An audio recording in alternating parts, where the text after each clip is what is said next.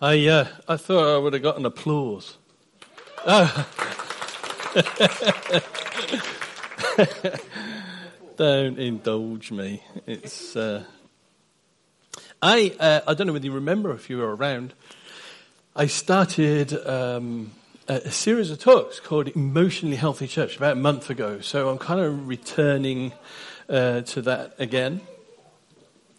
We uh, we here at the Vineyard, what we want we want to be spiritually mature as a church. You know, we want to be a spiritually uh, mature, spiritually healthy church, full of spiritually mature, or at least individuals that are moving towards a place of spiritual maturity and spiritual health. But what we recognize is that spiritual health is inextricably connected to emotionally health. They're very much connected. We're actually using, it's coming off a book by Peter Scazzero, who have the same title. Um, and in, in it, he said this statement. He said, It is not possible for a Christian to be spiritually mature whilst remaining emotionally immature. I mean, just get you thinking, get your head around that. It's not even possible for a Christian to be spiritually mature while remaining emotionally immature. The two are connected. You see, I think there is like a narrow view, like a narrow religious view among some that says, you know what, God is only really interested in your spiritual well-being. He's only really interested in if you pray more or you're reading the scriptures and meditating on the scriptures daily, or he's only really interested if you're fasting and things like that. Now, don't get me wrong, God absolutely is interested in us growing in these areas that, are absolutely vital to our spiritual health, or those spiritual practices. But more than that, God is also interested in you and I becoming a better person, a better husband and wife, a better co worker, a parent, neighbor, and so on. God is very much interested in you and I learning to live life well, to become exactly what um, He intended us to be, to be fully human. That's what He is interested in. So this morning, what I'm going to do is uh, talk a little bit about being freed from generational sin or generational brokenness. It's a real thing. It's a, it absolutely is very, very true that patterns of behavior, patterns of um, sort of attitudes, sinful patterns, and brokenness and dysfunction can and do get passed down from one generation to the next. You've probably heard the expression, haven't you? Uh, oh, she's her mother's daughter.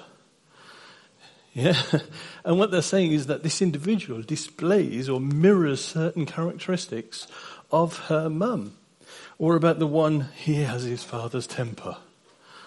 Have you heard that before? He has his father's temper. See, just like, um, like genetics, like DNA, sinful, habitual behavior, emotional dysfunction, and brokenness get passed down from parent to child, from child to their child, and so on and so forth. But God's desire is for us to break free from these cycles that emerge within our kind of family uh, lineage, lineage, or whatever you, you call it. That we become a person who is defined not by those things, but by His Spirit, the indwelt Spirit of God, being formed into what He designed us to be. So what we're going to do is just have a look at how this sort of generational patterns, how they played out in, in biblical examples, in biblical history. So it's kind of like a Bible study. We do a short Bible study of how generational patterns play out among the people of the scriptures. Now, one of the, the key players, central stories, if you like, within God's great story, is the story of Abram, who later becomes Abraham. And you, you find it in, in, in, Genesis 12. So if you want to kind of follow along, uh, obviously the passages will come up. Um, but we read how uh, God takes this seemingly random guy. We don't know anything about him at all until this point, but he takes this random guy and he makes this amazing promise of blessing to him and to his offspring. And the way it kind of plays out is that God, he sets him up to be the vehicle through which his saving plan for all of humanity is eventually going to, going to come. So God's life-giving love will flow through Abraham, on through his offspring, so his immediate family, his sons, and, and then on to their family, and then eventually this blessing is going to reach and touch the entire world. And so that's what God does. He starts off with this guy, Abraham, as I say, he's an unknown guy, just unsuspecting guy, and his wife, Sarai. And God says, okay, you know what? I'm going to make you guys into a family. And that was like, a, that was a remarkable thing in itself because Sarai was infertile. She couldn't have children anyway. But then God says, you know what? I'm going to take your family. I'm going to make it a, a big family. It's going to be, your offspring is going to be just so numerous uh, and then I'm going to bless your family, and you're going to become a great nation. And so I'm going to bless your, this family, I'm going to bless this nation, and eventually through them, I'm going to uh, bless the families, the nations throughout the entire world. It's incredible, the story. Just this random bloke on the planet at that moment in time, Abraham. I mean, naturally, he was totally made up by this. He was like, chuffed, you would be. Uh, but he leaves his uh, country, his people of origin, and he runs hard after God. He runs hard after this God given calling. But you know what? Things don't go altogether smoothly. It's not all roses along the way. we'll check out what happens here in this chapter from verse 10. it says, Now there was a famine in the land and Abraham went down to Egypt to live there for a while because the famine was severe. As he was about to enter Egypt, he said to his wife Sarai, I know what a beautiful woman you are. Doesn't he sound romantic? it's not going to look good in a minute. But I know what a beautiful woman you are. When the Egyptians see you, they will say, This is his wife. And then they're going to kill me, but they will let you live. Say, You are my sister so that I will be treated well for your sake. oh yeah, it's for you. Know, it's all for your benefit, love. Um, and my life will be spared because of you. Verse 14. When Abraham, or Abram at the time, came to Egypt, the Egyptians saw that Sarai was a very beautiful woman. And when Pharaoh's officials saw her, they praised her to Pharaoh. Like they were like, you should see this, this wonderful piece Pharaoh. She is gorgeous. And, and she was taken to his palace. In other words, she was taken for the pleasures of the Pharaoh. He treated Abraham well for her sake, and Abraham acquired sheep and cattle, male and female donkeys, male and female servants, and camels, like you do. So he's okay. Poor Sarai. I mean, she's like become a you know, an object of uh, the desire of the Pharaoh. But Abram's okay. He's happy. Verse 17. But the Lord, listen to this, he inflicted serious disease on Pharaoh and his household because of Abram's wife Sarai. So Pharaoh summoned Abram. What have you done to me? He said. Why didn't you tell me she was your wife? Why did you say that she was my sister? So that you would, uh, so that I took her to be my wife. Now then, here is your wife. Take her and go. Then Pharaoh gave orders about Abraham to his men, and they sent him on his way with his wife and everything he had. Strange story. So Abraham and Sarai, they, they arrived in Egypt. And essentially, Abraham, he gets Sarai to lie and basically put her life, literally put her life on the line just so that he could be safe, just so that he could be happy and actually get lots and lots of wealth. He was a cunning, lying, sexist idiot of a husband. Pretty much like the rest of us, fellas, right? I know that's what you women were thinking. So I thought I'd get it in there first. But here's the thing this wasn't just like a one-off whoopsie situation. It wasn't a oh, rats made a bit of a dodgy uh, choice there, a bad uh, mistake. If we turn over to chapter 20, we see it happens again. From verse 1, it says, Now Abraham, he's now been renamed, Abraham moved on from there into the region of Negev, I think it's pronounced, and lived between Kadesh and Shur. For a while he stayed at Gerar, and there Abraham said to his wife Sarah, said of his wife Sarah, She is my sister. There it is again. Then Abimelech, the king of Gerar, uh, sent for Sarah and took her. Man, exactly the same thing playing out again. There's kind of this pattern emerging in his life. Now, this is where it gets kind of interesting, but not in a positive way. Because what we see is the sin of Abraham, and uh, we see what he does, and we see how that kind of lives on in the life of his son. This is in chapter 26. Now, at this point of the story, Abraham and Sarah, they've had two sons. Well, actually, his first son was born to him through his wife's maidservant, of all things, the day he's gone back. He went and had a child with her servant, and he called him Ishmael. And then his second son was with his wife. They were both in their old age, and he called him Isaac. Now, both these sons now are grown up. It says in verse 1 Now there was a famine in the land, besides the previous famine of Abram's time, and Isaac went to Abimelech, king of the Philistines of Gerar. So it's the same king ruling. The Lord appeared to Isaac and said, Do not go down to Egypt live in the land where I tell you to, to live. Stay in this land for a while, and I will be with you, and I will bless you. For to you and your descendants I will give all these lands. I will confirm the oath I swore to your father Abraham.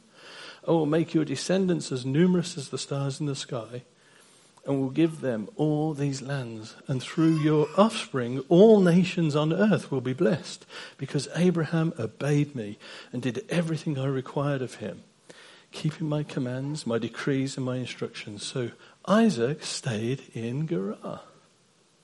So, first of all, the, this amazing promise, this blessing that God gave to Abraham is passed down to the next generation. But then look at this in verse 7. When the men of that place asked him about his wife, look at this, he said, She is my sister.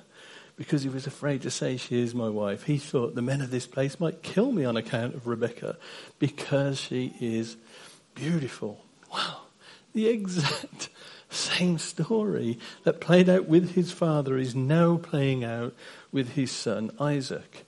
It's exactly the same place, it's the same king in this, in this situation. Sort of like father, like son, his sin, it continues on. The lies, the deceit, and all the selfishness just seems to go on. Now, you might find this hard to believe, uh, but um, the lies, the deceit, it carries on then through Isaac's children as well. So, in the very next chapter, in 27, Many of you probably know that Isaac, he had twin boys. The oldest guy, uh, boy was Esau, and the youngest was Jacob. So this now is kind of a couple of decades on. Okay, so it's a number of years on. Um, uh, Esau and Jacob, they've all grown up, but they don't get on. they really don't get on with, with each other at all. So in verse 18, we see Jacob, he's now coming to his father, his old father. And he says, it says here, he went to his father and said, My father, yes, my son, he answered, Who is it? Jacob said to his father, I am Esau, your firstborn. yeah, right. I'm Esau, your firstborn. I have done as you have told me. Please sit up and eat some of my game so that you may give me your blessing. That's what he's after. That's what all this was about, this blessing. Now, this blessing essentially is the inheritance uh, of this promise that God gave to his, great, uh, his grandfather Abraham. It was rightfully due to Esau, the firstborn. And so that's what he's after. Verse 20 said, Isaac asked his son, How did you find it so quickly? About talking about the game, uh, his kill, uh, my son. The Lord your God gave me success, he replied. He's saying all the right things that he, he knows his father wants him to hear. Then Isaac said to Jacob, Come near so I can touch you, my son, to know whether you really are my son Esau or not. He had doubts in his mind. Now, Esau, apparently, he was a hairy dude. okay. He had hairy arms, man. He was a freak. And, uh, so Jake, what Jacob had done, he'd covered up his arms with animal skins so that he could kind of trick his dad into thinking he's Esau. Um, and now Isaac, who's he's clearly he's blind, he's really really old, he's probably losing his marbles a little bit. Um, but here's Jacob lying, barefaced, lying to his father in order to satisfy his own selfishness, to rob, and he's ripping off his brother's birthright. Man, what a scumbag he is. Verse 22. Jacob went close to his father Isaac, who touched him and said, Your voice is the voice of Jacob, but the hands are the hands of Esau. He did not recognize him, for his hands were hairy like those of his freak brother. um, yeah, Esau. So he proceeded to bless him. Are you really my son, Esau? Still doubting about it. He asked. I am, he replied. Then he said, My son, bring me some of your game to eat so that I may give you my blessing. The thing is, if you know anything about Jacob and his story, this is the first of many lying, deceitful episodes that are, uh, are, documented throughout his life. In fact, if you have a look at the meaning of his name in the Hebrew, it means, it literally means deceiver. That's what Jacob means. And that's exactly what he became. He became like a chief conman, like a used car salesman or a politician. and uh, he was just a liar of a liar. So not only does all this sin, you know, of Adam live on to Isaac um, and on to Jacob, it's getting worse and worse along the way. It's expanding. It's getting worse. Now, we don't really have the time to go through this morning just how the story sort of really plays out. But what we read is it really does spiral down and down and down. Now, if you don't know anything about it, I just encourage you to read about Jacob's kids. Um, it's from chapter 37, I think it is. But um, Jacob ends up having 12 children. It's a, it's a well known story as 12 sons from four wives, so sleeping with four wives now. Uh, and they're a completely dysfunctional family. The family is just rife with favoritism and jealousy and hatred and lying and deceit and all sorts. So, looking over all of these stories, these generational stories, we see these patterns of sin that emerge and flow in Abraham's life and then onto his son, Isaac, and then onto his grandson, Jacob, and then again onto the sons um, Uh, of Jacob, like Joseph and his 11 brothers. So these are a number, a number of things that have emerged. First of all, it's lying. Abraham is lying about his, his wife Sarah. He does that on two occasions. Then Isaac does exactly the same with his wife. He's lying about his beautiful wife Rebecca. And Jacob, and all, all of his lies, he's just like lying one after another. He's like full of lies. But he lies, as I say, flat lies directly to his father's face. And then there's Jacob's sons, and they do exactly the same thing. They lie to his face about their brother Joseph being killed. They said he's been killed. So that's the first thing that flows down is all these lies that seem to live on. Next was this kind of misogynist, misogynistic, I can't say that word, misogynistic prejudice and all the sexual impropriety that kind of flows down. Abraham sleeping with his um, Sarah's servant for example, basically using her as a sex slave, sex slave to actually get his way.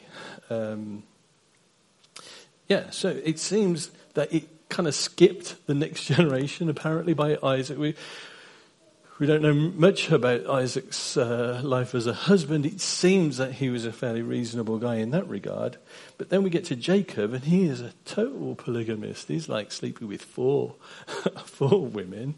Um, but then this misogynistic uh, thing that flows through, it gives birth to favoritism. Abraham favors Ishmael over Isaac, and then there's all the problems that came with that. Isaac favors Esau over Jacob. Jacob favors Joseph over his 11 brothers. And you know all the problems that that creates. We'll talk about that a bit, bit more. In fact, it said out of, out of those, uh, that sort of favoritism comes jealousy and sibling rivalry and all those sorts of things. Uh, things really get prickly between Ishmael and uh, Isaac. Ishmael ends up being booted out of the family. You're out of here. Jacob and Esau, they are constantly at each other's throats as they're growing up. Um, Jacob ends up rob- robbing Esau, as we just read, of his inheritance and God's promise through Abraham. Jacob's sons, they end up selling their brother Joseph into um, slavery. But that's what sin does. That's what sin does. It lives on from one generation onto the next and it germinates and it expands and it infects. Just one more passage, okay, just to kind of wrap up this little Bible study on this. This is in Exodus 20. This is the part of the story where uh, the Israelites, or God is giving the Ten Commandments to Moses, yeah, on the mountain. So Moses is up on the mountain, the people are down at the foot of the mountain, and, and Moses is now encountering God, and God speaks. It says in verse 1 And God spoke all these words I am the Lord your God, who brought you out of Egypt, out of the land of slavery. You shall have no other gods before me. So there's number one. Get that sorted. no other. I'm number one for you. Uh, verse 4 You shall not make for yourself any image in the form of anything in hev- heaven above or on earth below, uh, beneath, or in the water below. You shall not bow down to them or worship them. And he gives the reason why. For I, the Lord your God, I'm a jealous God, punishing the children for the sin of their parents to the third and fourth generation of those who hate me, but showing love to a thousand generations of those who love me and keep my commandments. Now, before you freak out a little bit about what is being said here, this passage is so often ripped out of context and quoted incorrectly. What it is not saying is that kids get punished for the sinful acts of their parents or their grandparents or their great grandparents. That's not what he is saying in this context. What he's saying is three things. Firstly, generational sin is a real thing. It's real. It's like DNA, as I was saying earlier. It gets passed down from parent to child. Sin, or perhaps more specifically, um, specific sin ha- has this inclination uh, or we have this common flowing inclination towards or leaning towards specific sin throughout generations. It's passed down. And that's the first thing. So the second thing, it's saying that sin has effects or consequences that stretch across generations.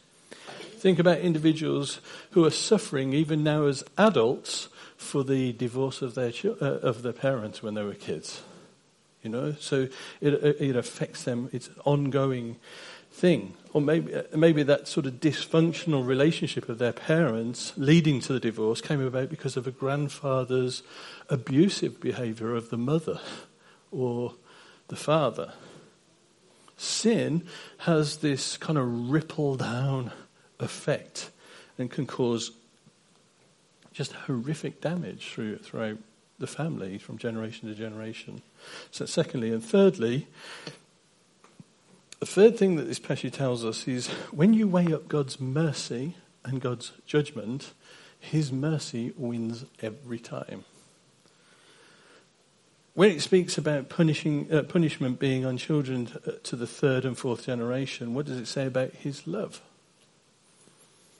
It says that it's shown to the thousandth generation. So you put those two things on a scale his mercy and his judgment. Mercy always triumphs over judgments, what the Bible says.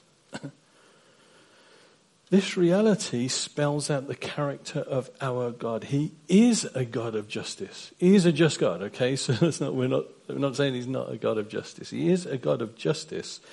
Uh, but his heart is not of you should get what you deserve, okay? That's not God's heart. His heart is to show love and mercy. See, this isn't about Yahweh God being a God who punishes you for the sin or sinful actions of your dad or what he did or the wrongdoings of your grandfather or grandmother and how they messed up. In fact, Jesus in the New Testament, in a, conversation with someone, he opposes that mindset. what it's saying here is there is a good probability that the sin committed by the grandfather lives on through the Father and lives on through yourself. And because God is a just God and He punished the grandfather for that sin, He will punish the father for the sin if it flows through, and He'll punish you for that same sin. The big point this morning is that um, our family lineage, the events that take place down through our family of origin, can have a huge bearing on who we are today. Like I say, like divorce of a parent or you know uh, a loss of somebody in the family or whatever, an abuse that took place in previous generations. All these things have the power to shape us. You know, within all of our families here, there's been good things, right, and bad things. We all can put our hands up. Yeah, we've had good things. We've all had bad things. And all these things make us who we are today. And we bring those things from our past into our present. And there's a great potential for us to deliver those things to our future, to our kids. You know, it happened to Abraham and it happened to throughout his successive family. And here's the thing Abraham was still a, an outstanding guy, right? He was still amazingly blessed by God. God really used him, uh, brought about his purposes eventually for the whole of humanity through him uh, in the person of Jesus. Another quote from Peter Scazzero's book. He says this In emotionally healthy churches, people understand how they how their past affects their present ability to love Christ and others. They've realized from Scripture and from life that an intricate relationship exists between the kind of person they are today and their past. They're very, very much connected. Yeah, there is a whole bunch of things from our life that have the power to shape us. I, we were talking about this last year in the Living It series of talks. I kind of spoke about it quite a bit. But the primary thing, and, and there are exceptions to this, uh, you know, in certain circumstances, but the primary thing, the most powerful thing that will shape us and influence who we become will be the family that we actually grew up with. and what Scazzero is saying here in this quote is for us to be healthy people and for us to be an emotionally healthy church, we need to be freed from the power of our past. And how will that happen? Well, in addition to the fact that we have the transforming power of the Holy Spirit indwelling every believer, um, in addition to that, we need to be willing to acknowledge, to look back, and to understand our past. We need to look back, look at our family of origin, in order to better understand who we are today or why we are who we are today, in order for us to move forward.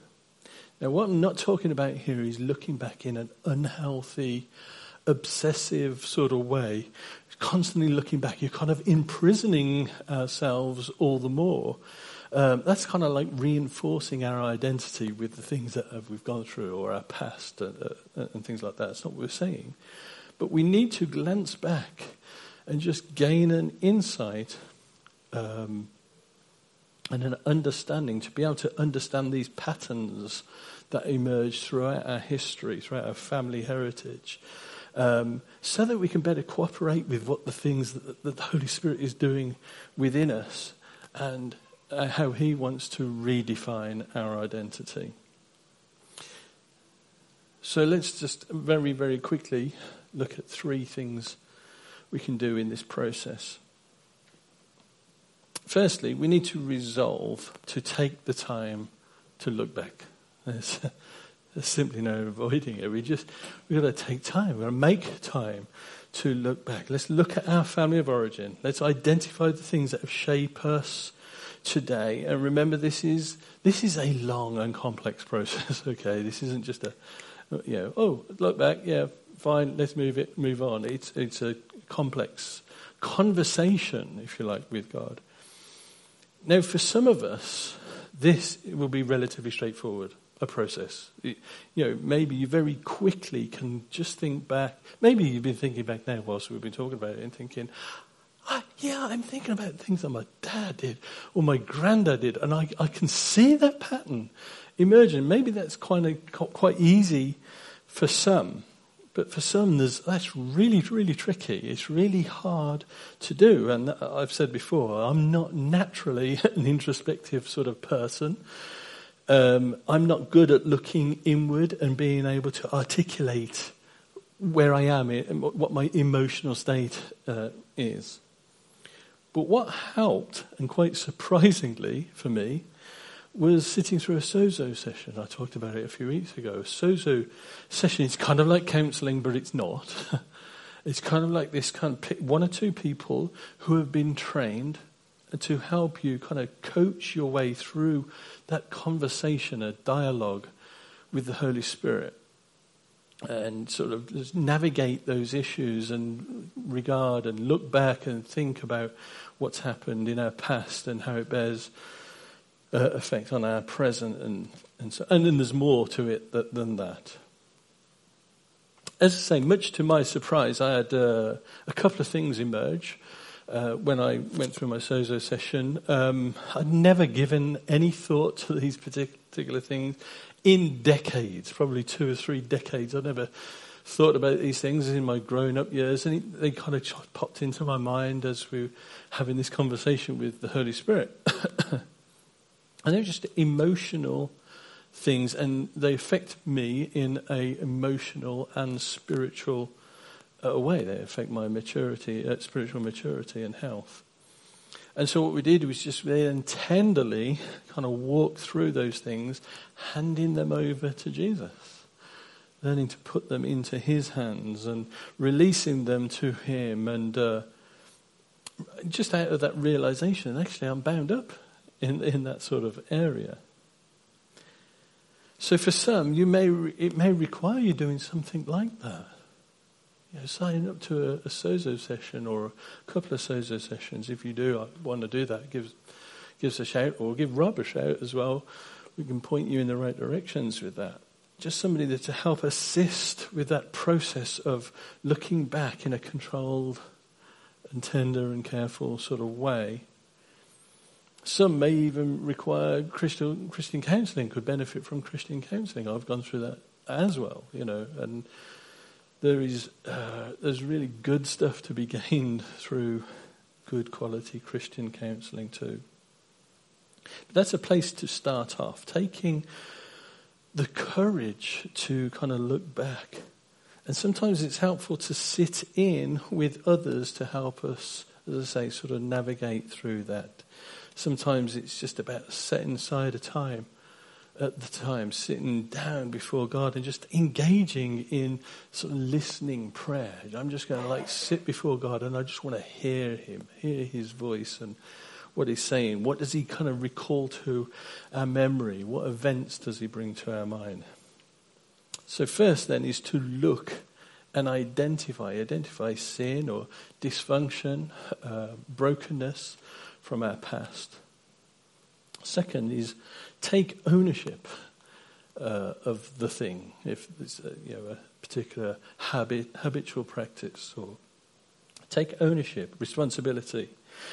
When we identify sin and dysfunction uh, in, our, in our own life and recognize it as a pattern from a previous generation, there is an urge for us to kind of say, it's their fault. ah, it's my dad's fault. the way, Or it's my granddad's fault, the reason for why I am what I am. It's, it's their fault. Now, that's not the response we're looking for here. That's not, and actually, that's not a new response. You know, by the way, we've always been looking back and and partitioning blame, pointing blame to others. Right? Remember Adam in the garden when he was caught sinning. It's the woman made me do it. Oh, the woman that you gave me, God, she made me do it. So we've been doing it from from the beginning.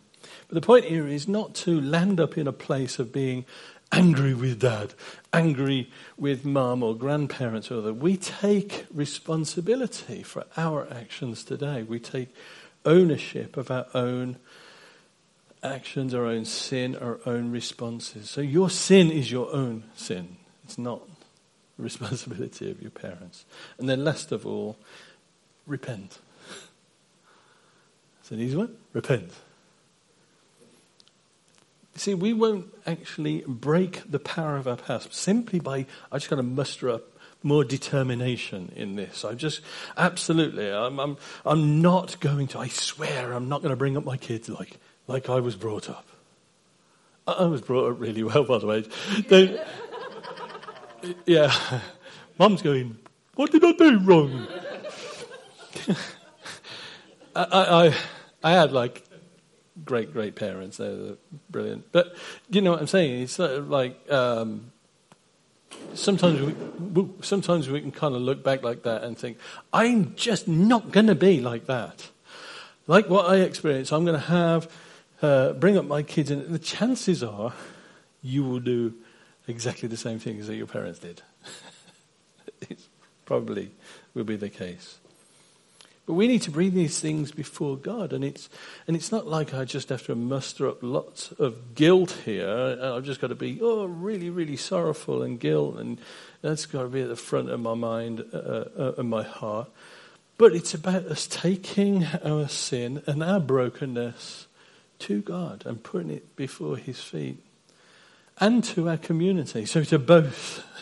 to both. It's both bringing things before God and our community those who we trust and those who, who we know love us and care for us, and then allow God and others to reparent us. You know, if that's the issues that we're talking about here, we need to, we all need to be reparented. The absolute worst thing that we can do in these sorts of circumstances, uh, when it comes to sin and dysfunction, and if we're talking about general sin or generational sin is to simply hide it away or deny it. You know, just kind of sweep it under the carpet. I don't really have anger issues. I don't go down the pub and start fights. I, you know, things like that. I don't really have anger issues. No, no. I, I don't have issues relating to forgiveness or holding on to bitterness and mistrust. It's not that. It's not really an issue in my life. That's not a great way to deal with these things keeping those things, you know, brushing them aside, putting them under the carpet is kind of like keeping them in the dark, keeping them in a secret place. And when we do that, they keep us enslaved. They lock you into um, wrong thinking, unhealthy thinking, unhealthy living habits. But bringing those things into the light, however, has the power to shine God's light into or upon these things. And we see them for what they really are. We see that it's this lie, we see this distortion, and then we can defeat it in His power. But the thing is, we need God's power. We need the Holy Spirit working in us. And we need the community of believers. We need the family of God. That's what we are. We need the family of God and we need to be re-parented. The church has a, play, a part to play in that. And I'm talking about all of us here. It's the church's job to reparent. That's all of us. So we all have a part to play in reparenting one another. We all have roles in reteaching one another how to live life in accordance with uh, the family of God and God's kingdom and so on. And the point is that our biological family doesn't have to define who we are today or doesn't have to define our future. It doesn't have to shape uh, our ultimate identity when it comes to God's kingdom. You know, when it comes to the uh, kingdom life and kingdom living, you and I are not victims of our past anymore. You know, no matter what we've experienced from our past, we're no longer victims. When we become children of God, we are adopted into His family. We become citizens of His kingdom, of His rule and reign. And that same power that raised Jesus from the dead is indwelling every single one of us. And we have, with God's help, the ability to take all of that rubbish, all of the dysfunction, all of the sin. Again, I'm not talking about my parents, okay? But we can take all that rubbish, all that dysfunction, all of that sin, and sometimes we would carry it forward, but we can cut ties with those things. We can break away, breaking these repeating cycles um, and walk away from those sorts of things we can, in God, with God's power, with God's help, walk into a new future, walk into a new destiny, God's future for us. but that won't happen naturally. It won't happen by accident. we need to set our intention upon this. We need to lean in towards God's power, lean into the indwelling Spirit of God within us. As I said earlier, this is it's complex because emotion and then sin and dysfunction and all this it's really, really complex. It's not simple. It's not like a walk in the park process. But you know what? I pray that we would find a renewed trust in our Heavenly Father for this. That we would learn and grow indeed in a trust, in trusting Him with our past and trusting Him with our present and future, inclining towards Him to find a new freedom today and a new freedom that will pave a way for an emotional and spiritual healthy future. So why don't we, why don't we bow our heads and just um, still our hearts before God and Holy Spirit to come and speak into our hearts that we might hear that small, still small voice of the Holy Spirit speaking to us. Let's just take a moment then just to listen.